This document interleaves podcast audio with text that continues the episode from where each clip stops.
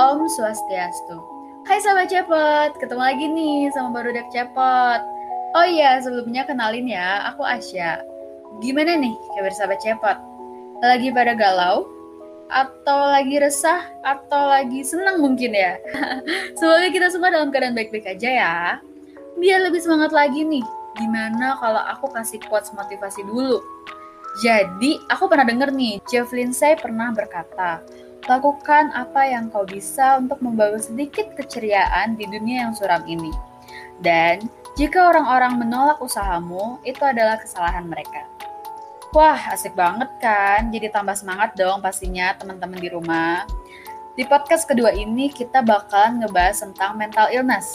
Bareng sama Kararas yang merupakan mahasiswi Magister Psikologi Profesi Universitas Pajajaran dan Head of Medical and Research Social Connect. Wah, keren banget kan dengernya juga. Langsung aja yuk kita sapa Kak Rarasnya. Halo Kak Raras, selamat siang. Halo Asya dan teman-teman, selamat siang. Gimana nih kabarnya kakak hari ini? Kabar baik, Asya gimana kabarnya? Baik juga kak, kalau boleh tahu apa aja sih kesibukan kakak belakangan ini? Kalau kesibukan aku belakangan ini sih kuliah aja ya, masih kuliah daring. Kebetulan sekarang juga lagi semester 2 di S2. Terus juga lagi aktif untuk edukasi kesehatan mental nih via platformnya Social Connect. Wih, seru banget dong ya kak. Oh iya, kalau boleh tahu lagi nih, gimana sih perasaan kakak ada di Barudak Cepot siang hari ini? Perasaan aku sih seneng banget ya bisa diundang untuk ngobrol bareng, jadi ngumpul bareng nih sama teman-teman via suara. Semoga podcast ini bisa jadi wadah juga ya untuk kita kumpul-kumpul nih mahasiswa Hindu di Jawa Barat. Iya, jadi makin semangat dong kak pastinya. Iya aku dong. juga udah makin gak sabar nih kak untuk bincang-bincang tentang mental illness ini bareng kakak. Apalagi kan mental illness ini uh, jadi salah satu topik bahasan yang lagi ramai dibahas. Sama nggak sedikit juga gitu kak yang masih bingung tentang hal ini. Ngomong-ngomong nih kak, aku punya banyak pertanyaan tentang mental illness ini untuk kakak. Saking kepo dan tertariknya aku sama sahabat cepot yang lain dengan hal ini, boleh nggak kak kalau kita langsung mulai aja? Boleh. Uh, mungkin kita mulai dengan penyamaan persepsi dulu kali ya kak. Di sini hmm. kakak bisa kasih gambaran mungkin ke kita tentang apa sih mental illness itu secara umum? Siapa tahu kan ada di antara sahabat cepot yang masih bingung atau mungkin belum pernah dengar istilah ini. Oke, jadi kalau kita ngomongin mental illness ya atau gangguan kesehatan mental, itu sebenarnya definisinya adalah gangguan yang diderita seseorang dalam pola pikirnya, emosi, perilaku, atau kombinasi ketiganya. Nah, yang mana gangguan ini tuh akan mempengaruhi kemampuan dia tuh untuk menjalani kehidupan sehari-hari, termasuk melakukan kegiatan sosial, pekerjaan, bahkan sampai menjalani hubungan dengan orang lain itu kalau mental illness sendiri. Oh iya gitu ya kak. Terus nih kak, ada nggak sih stereotip tentang mental illness yang udah kesebar dan melekat di masyarakat? Padahal pernyataan itu tuh salah gitu kak. Hmm, kayaknya masih banyak banget ya stereotip tentang mental illness yang sebenarnya nggak tepat gitu. Contohnya yang paling sering aku dengar adalah orang itu sering menganggap mental illness tuh kutukan atau biasanya tuh dianggap tanda kurang iman biasanya, kurang bersyukur. Makanya akhirnya si penderitanya itu dapat stigma negatif nih dari lingkungan. Nah, stereotip-stereotip ini tentunya nggak benar ya, teman-teman. Karena sebenarnya gangguan mental itu dia sama kayak gangguan fisik yang bisa terjadi pada siapa pun dan perlu dibawa ke tenaga profesional nih untuk dapat pengobatan dan perawatan yang tepat. Oh, jadi ada tindakan lebih lanjutnya gitu ya, Kak? Iya, benar sama aku juga masih bingung nih kak gimana sih cara kita ngebedain antara takut stres khawatir dan depresi atau itu tuh semua empat hal yang sama atau gimana kak? Oke istilah-istilah itu mungkin juga yang sering kita dengar ya eh, kalau iya. ngomongin tentang kesehatan mental sebenarnya itu keempatnya adalah hal yang beda kalau stres itu adalah reaksi seseorang, baik secara fisik atau emosional, ketika dihadapkan dengan sesuatu yang dianggap menantang atau mengancam, yang akhirnya mengharuskan si orang tersebut untuk menyesuaikan diri. Nah, kalau takut, takut itu adalah sesuatu yang kita rasain pas bencana atau bahayanya itu udah ada di depan mata. Itu takut. Nah, takut hmm. ini sering kali um, istilahnya apa ya digunakan sama gitu ya dengan khawatir atau cemas. Padahal kalau khawatir itu tuh reaksi kita ketika bencana atau bahayanya tuh belum terjadi. Jadi kita udah khawatir hmm. duluan gitu, padahal belum kejadian. Nah, hmm. yang terakhir tuh kalau ngomongin depresi, kalau depresi itu dia udah masuk ke gangguan mental sih, Sya. Jadi dia tuh adalah gangguan suasana hati yang biasanya tuh ditandai dengan perasaan sedih yang mendalam dan berlangsung lebih dari dua minggu biasanya. Kan dari keempat itu ya kak, jenis penyakit mental yang perlu kita ketahui itu apa aja sih kak, biar kita bisa jaga-jaga gitu. Hmm. Kalau untuk penyakit mental sendiri biasanya dibagi ke beberapa kategori nih, Asya dan teman-teman. Yang pertama hmm. ya, ada yang namanya gangguan suasana hati. Nah, kalau ini biasanya tandanya tuh ada perasaan sedih berkepanjangan, atau ada juga periode yang bahagia atau penuh energi gitu ya selama beberapa waktu atau ada perubahan ekstrim dari perasaan yang sangat bahagia ke sangat sedih. Misalnya depresi atau bipolar. Itu contohnya. Terus yang kedua ada juga yang namanya gangguan kecemasan. Nah, kalau ini biasanya gangguan di mana rasa cemasnya itu berlangsungnya konstan dan sampai melumpuhkan fungsi seseorang itu untuk berfungsi sehari-hari. Terus yang ketiga itu ada juga yang namanya gangguan kepribadian. Nah, kalau ini tuh ketika ada seseorang yang dia punya pola pikir, perilaku, dan emosi yang nggak fleksibel. Jadi dia tuh susah gitu untuk mengubah perilaku atau untuk beradaptasi dengan situasi yang berbeda. Bahkan untuk ngejalin hubungan dengan orang pun dia susah gitu. Contohnya orang-orang yang mengidap antisosial atau paranoid. Kemudian kita lanjut lagi yang keempat, ada juga yang namanya gangguan psikotik. Nah, kalau psikotik ini mungkin yang paling sering didengar dan paling banyak dapat stigma juga karena ini adalah kelompok penyakit yang membuat seseorang itu jadi susah membedakan realitas. Biasanya si penderitanya tuh jadi ngalamin yang namanya halusinasi. Itu tuh dia melihat atau mendengar hal-hal yang sebenarnya nggak nyata atau dia mengalami delusi. Nah, kalau delusi itu dia meyakini hal-hal yang nggak sesuai dengan keadaan sebenarnya. Kalau gangguan psikotik ini biasanya ada di pasien skizofrenia. Nah, ini yang paling banyak juga tuh kalau teman-teman lihat di film ya. Kemudian yang kelima, itu ada yang namanya gangguan makan. Kalau ini sih terkait dengan penyimpangan dalam perilaku dan kebiasaan makan ya.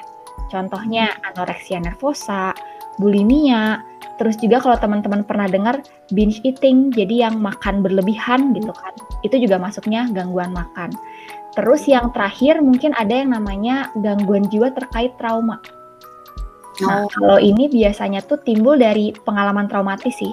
Biasanya tuh penganiayaan, pelecehan seksual, perkosaan, bencana alam, kematian orang tercinta juga bisa, dan banyak lagi.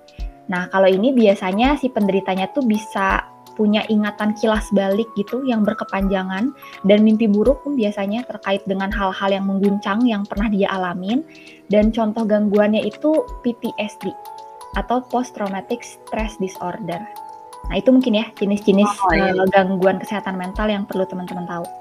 Aku juga sering dengar nih Kak, terus teman-teman lain juga pasti sering banget nih dengar tentang bipolar. Bener gak sih kalau bipolar itu salah satu penyakit mental yang paling umum dan salah satu penyebabnya itu adalah faktor keturunan. Bener gak sih kak? Um, bener itu uh, bipolar adalah salah satu gangguan kesehatan mental yang umum ya saat ini. Mungkin hmm. ada juga gangguan yang lain. Um, tapi sebenarnya belum diketahui secara pasti nih apa sih yang menjadi penyebab si bipolar ini. Tapi emang ada beberapa faktor yang dari ilmuwan sih diyakini mungkin bisa menimbulkan penyakit bipolar. Nah, salah satunya emang ada faktor keturunan atau genetik. Kalau dari penelitian sendiri emang ditemukan bahwa gangguan ini tuh lebih sering terjadi pada orang yang punya keluarga tingkat pertama kayak saudara kandung atau orang tua gitu ya, dengan kondisi yang serupa. Nah, tapi ada juga penyebab lainnya. Bisa karena ketidakseimbangan neurotransmitter di otak, gitu ya, bahan-bahan kimia di otak, mm-hmm. atau bisa juga karena ada pengaruh dari lingkungan sosial. Aku pernah dengar sih kak, kalau penyakit bipolar itu ada yang namanya fase manik, mixed episode, dan depresi. Nah, itu tuh periode yang seperti apa dan bagaimana bisa terjadinya kak? Kalau seseorang yang mengalami gangguan bipolar, itu emang dia biasanya bakal ngalamin perasaan emosional yang hebat. yang terjadi di satu periode tertentu itu dikenal dengan episode gitu. Nah, setiap episode ini dia tuh biasanya menunjukkan perubahan drastis dari suasana hati dan perilaku normalnya si orang tersebut. Nah, episodenya itu ada dua. Ada yang pertama tuh mania dan hipomania, yang kedua tuh ada depresi. Kalau mania dan hipomania ini tuh sebenarnya dua episode yang beda sih, tapi dia punya gejala yang sama. Mania tuh biasanya dia akan lebih parah dari hipomania dan biasanya dia menyebabkan masalah tuh yang lebih nyata gitu di kehidupan sehari-hari. Nah, contoh nih gejala gangguan bipolar yang muncul pas lagi episode mania itu adalah si penderitanya jadi terlalu bahagia, berenergi, bersemangat gitu ya. Kadang dia kalau ngomong tuh cepet banget dan jadinya mengubah topik pembicaraan gitu dari satu topik ke iya. topik lain. Iya, dia iya. tuh biasanya ngerasa pikirannya tuh berpacu gitu ya. Dia berpikir bisa melakukan banyak hal sekaligus, bahkan gak jarang dia akhirnya membuat keputusan yang buruk pas dia lagi di episode mania itu. Tapi ini tuh bahagianya bukan emosi bahagia ya, tapi ada uh, apa ya energi yang berlebihan yang akhirnya tuh membuat dia sulit untuk bertahan di satu kegiatan. Karena saking banyaknya energinya, dia jadinya kayak lompat-lompat gitu di kegiatannya. Oh gitu. Terus bahkan buruknya tuh bisa membuat dia jadinya misalnya makan minum berlebihan, ngabisin banyak uang gitu ya, belanja tuh nggak pakai mikir karena langsung uh, belanja belanja belanja gitu ya. Bahkan juga uh, pergaulan bebas juga yang sembrono gitu. Nah, oh. Nah itu kalau dia mania, makanya perlu uh, dikelola juga. Nah terus di episode yang kedua itu ada juga yang namanya depresi. Nah kalau ini tuh kebalikannya gitu. Kalau episode depresi ini sih sebenarnya termasuk ciri-ciri uh, gangguan bipolar yang cukup parah ya karena dia itu bisa menyebabkan si penderitanya tuh sulit untuk ngejalanin kegiatan sehari-hari kayak bekerja, sekolah, atau melakukan kegiatan sosial. Karena gejalanya tuh kayak dia tuh pas lagi di episode ini nih, mm-hmm. dia jadi merasa sedih banget, gitu, ya, khawatir, hampa, putus asa, kehilangan minat gitu untuk melakukan kegiatan yang biasanya dia sukain, sulit konsentrasi, bahkan sampai ada pemikiran untuk menyakiti diri sendiri. Nah itu sih mungkin episode-episode yang terjadi pada orang-orang yang bipolar. Serem banget ya berarti kalau depresi sampai nyakitin diri sendiri. Selanjutnya nih kak, uh, kan kita tahu nih kalau manusia itu punya kecenderungan sama hal-hal yang bisa membuat kita tuh seneng jadi kita tuh suka kadang lupa realita tuh nggak uh, kadang nggak sesuai sama ekspektasi. Otomatis kan batin kita terluka gitu. Hmm. nah gimana sih cara nanggapinnya dengan bijak? Karena kan kita juga nggak bisa ngehindarin realita ini kak gitu. Hmm. kalau menurut aku sih kita perlu sadar dulu ya bahwa nggak semua hal itu ada dalam kendali kita Nah, iya. Hal-hal yang bisa kita kendalikan itu kan sih cuma pikiran, perasaan, sama perilaku kita aja. Iya, benar kak, iya. Jadi kalau ada nih terjadi hal di luar diri kita yang nggak sesuai kehendak gitu ya realitanya, menurutku kita perlu belajar untuk ikhlas sih. Nah, belajar untuk nerima bahwa ya mungkin hal itu emang di luar kendali kita gitu. Iya, kita juga nggak akan bisa tahu ya orang bakal responnya kayak gimana ke kita ya kak. Iya benar. Terus nih kak, sering juga aku dengar ada pengalaman di mana seseorang tuh lagi ngerasa dikejar sama diri sendiri terutama sama tuntutan sih kak. Jadi kayak seharusnya nih di umur aku segini 20 harus udah punya segini udah punya kayak gini. Padahal kan masih umur muda gitu masih 20 tapi ngerasa insecure jadinya sama lingkungan. Menurut kakak gimana sih baiknya kalau kita lagi ada di posisi kayak gitu Kayak ini kayaknya sesuatu kondisi yang umum banget ya terjadi. Mungkin nih teman-teman yang lagi dengerin juga relate dengan kondisi ya, ini. Kalau menurut aku sih ini tuh bahayanya nggak punya tujuan sebenarnya. Hmm. Karena ketika kita udah mulai dewasa, itu kan kita udah mulai bebas ya menentukan ya. pilihan, menentukan hmm. tujuan. Nah, kadang kalau kita nggak punya tujuan, kita tuh jadinya menjadikan tujuan orang lain sebagai tujuan kita.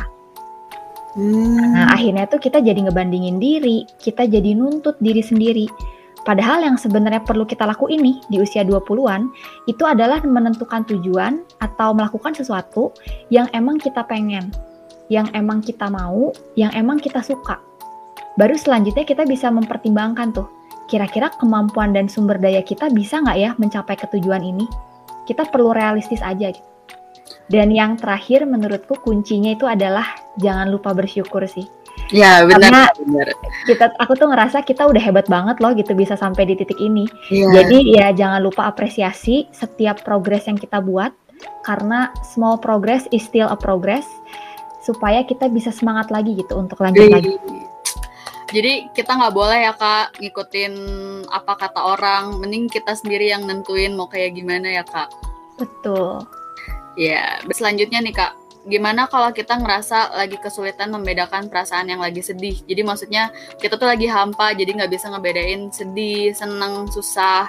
Dan di samping itu jatuhnya kan jadi suka nyakitin diri sendiri gitu Kak, biar bisa Mm. ngerasain gimana sih rasanya sakit. Menurut Kakak itu sebenarnya kenapa sih Kak? Ini juga salah satu yang menarik nih, karena mungkin teman-teman juga pernah ngerasain ya ketika kita Iya. lagi hampa, kita tuh kayaknya nggak bisa ngerasain sensasi lain. Nah, kalau dari yang aku pahami sih kadang ya, yang bikin kita nggak bisa merasakan emosi lain nih pas lagi hampa, itu karena fokus atau perhatian kita tuh tertuju hanya pada perasaan hampa itu aja. Jadinya kita nggak peka sama apa sih yang lagi ada di sekitar kita saat ini. Iya, iya. Nah, menurutku sendiri sih ya, dibanding kita nyakitin diri, mending kita coba teknik self-help atau teknik menolong diri sendiri, yaitu dengan berhenti dan dengarkan. Hmm. Nah, hal yang didengarkan ini tuh bukan yang ada di dalam diri, tapi suara yang ada di sekitar misalnya. Kayak suara angin, suara detak jam, atau suara hewan yang ada di sekitar. Karena itu tuh salah satu cara kita untuk mengalihkan perhatian dari emosi-emosi nih yang kita dengar di dalam diri menjadi keluar diri. Jadi kita bisa lebih peka karena kita mengalihkan fokus kita ke hal-hal lain yang terjadi di sekitar kita. Oh, berarti kalau kayak suara-suara dari alam tuh sebenarnya ngaruh juga ya Kak? Iya, bisa. Dan selanjutnya nih kak sering banget aku juga nemuin orang yang kadang tuh suka panikan gitu kak. Jadi kayak misalnya kalau dosen aku manggil nama nih lagi kelas terus ekspresi dan gerakan nonverbalnya tuh eh, bener-bener nunjukin kalau dia tuh lagi panik gitu. Eh, kakak ada solusi nggak sih gimana cara menangani panic attack yang parah gitu atau cara ngilanginnya gitu Nah, kalau panic attack sendiri nih ya, kita perlu paham dulu apa sih yang terjadi pas kita panic attack. Biasanya kalau kita kena serangan panik, itu yang paling kentara berubahnya adalah pernafasan kita tuh. Jadi lebih cepat, biasanya disebut Mhm. dengan hyperventilation. Nah, ini tuh biasanya mungkin akan menyebabkan beberapa sensasi fisik kayak sesak, pusing, rasa ingin pingsan mungkin, kehabisan nafas, bahkan sampai sakit di dada. Nah, kalau semua sensasi itu lagi terjadi nih ya ke teman-teman gitu, ada baiknya sih menurutku kita belajar untuk ngatur nafas atau teknik pernafas gitu ya, secara perlahan. Atau sebutan lainnya sih slow breathing. Misalnya Hmm. kita bernafas seiring dengan jarum jam. Jadi biasanya kan kita nafasnya cepet tuh ya, nggak ada iramanya gitu. Iya. Nah kalau ini kita Mm-mm. bikin irama nafas kita itu sama kayak detik jarum jam. Jadi kayak oh iya iya untuk yang tadinya mungkin em, cemas banget gitu ya jadinya hyperventilation. Nah itu membantu kita untuk sedikit demi sedikit jadinya lebih tenang. Kita mengontrol Hmm. lagi nafas kita. Jadi tiap orang tuh biasanya sensasinya beda-beda. Nah ada yang misalnya Oh. sensasinya jadi ke otot gitu ya ototnya jadi tegang-tegang. Ada yang sensasinya ke nafas dan ada juga tadi yang sensasinya ke perut gitu jadi nggak enak perut gitu Nah, selain itu juga bisa sih untuk nyoba teknik relaksasi lain, misalnya kayak eh, meditasi, yoga gitu ya, untuk mengurangi ketegangan nih. Pasti serangan paniknya lagi terjadi.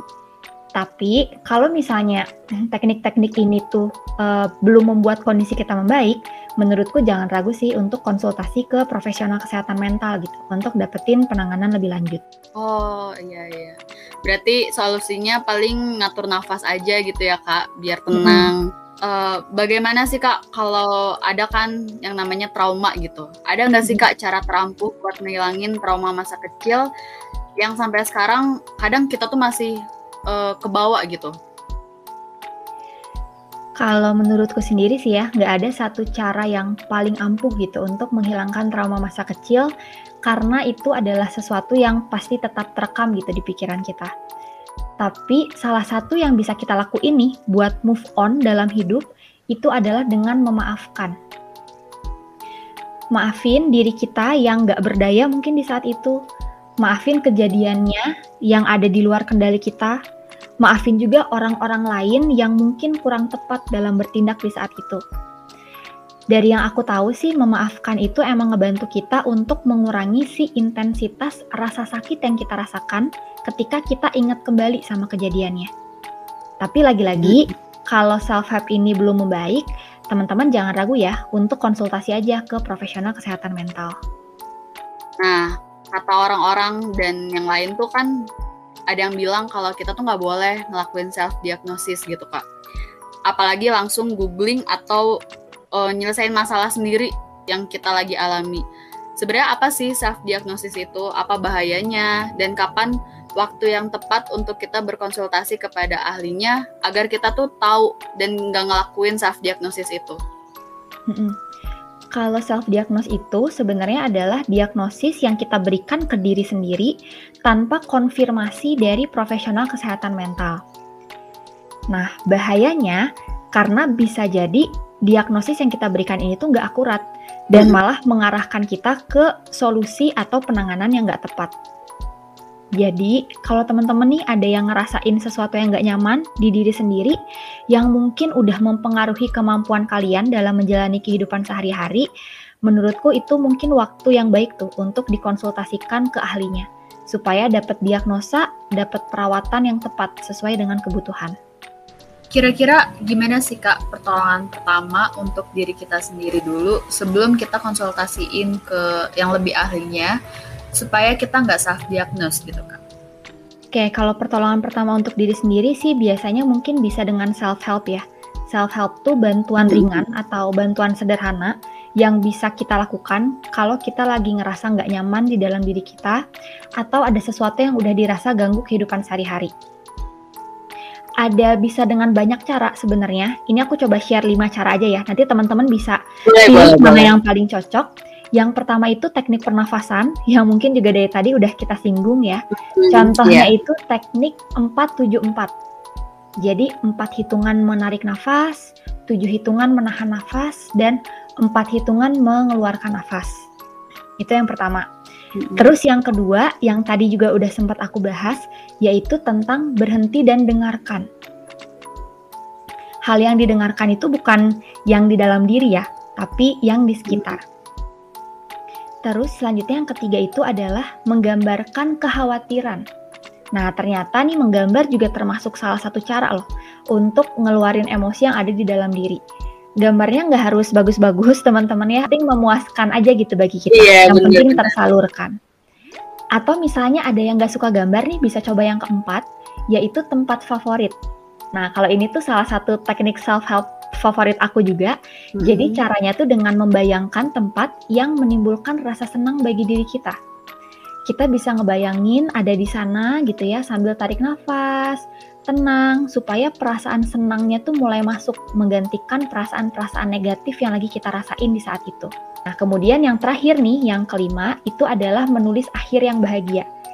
Ini salah satu yang menarik yang sempat di-share oleh dosenku waktu itu.